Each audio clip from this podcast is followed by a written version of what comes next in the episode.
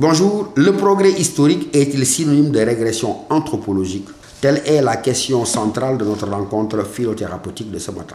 La conviction étant largement partagée que notre progrès technique et technologique est marqué du sceau de l'ambivalence. Il a accouché, heureusement peut-être, d'un monde de la vitesse, de l'efficacité, de la rentabilité, de la réduction des distances, de l'abolition des frontières. Mais hélas, dirions-nous, en même temps, ce progrès technique historique a pour corollaire le meurtre de l'humain, le triomphe de l'intelligence artificielle au profit de celle-là naturelle, de pure bonté et spontanéité faite. Pour ainsi dire, ce progrès historique est à bien des égards décadence morale et anthropologique. Le progrès historique de notre civilisation moderne a causé la rupture des liens ombilicaux nous reliant à notre terre patrie aussi bien qu'à la nature mère. Un indice patent et éloquent de cet échec du progrès historique est repérable dans notre culte à nous autres modernes, mais de tout ce qui est bio, comme dans un accès soudain, fulgurant de lucidité.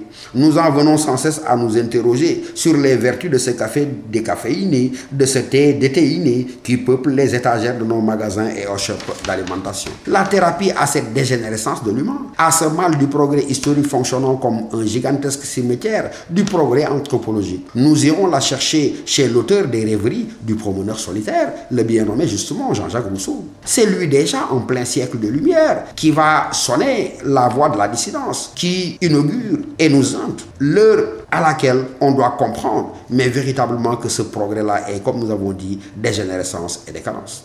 Répondant à la fameuse question de l'Académie de Dijon, il nous apprend que le progrès des sciences et des arts n'avait nullement contribué à l'essor et au bonheur de l'humaine condition, mais plutôt à sa décadence. Vous l'avez compris, l'originalité de Rousseau est de nous apporter cette thérapie, de montrer de toute l'éloquence qu'on lui connaît qu'il existe une foultitude de potentialités habitant l'homme et qui malheureusement sont endiguées, étouffées, inhibées dans nos civilisations de l'ordinateur, réprimées par nos sociétés seulement soucieuses d'efficacité technique. Les civilisations fonctionnant alors comme des mouroirs des capacités naturelles de l'être humain. Mais qu'on ne s'y méprenne guère, la thérapie préconisée par Rousseau ne nous incite guère à la célébration absurde d'un homme naturel bon existant avant l'homme civilisé qui serait simplement corrompu. Bien plus et mieux, Rousseau nous apprend que dans la civilisation et dans la société, la bonté naturelle de l'homme est corrompue, entravée, étouffée et que nous avons encore d'immenses capacités,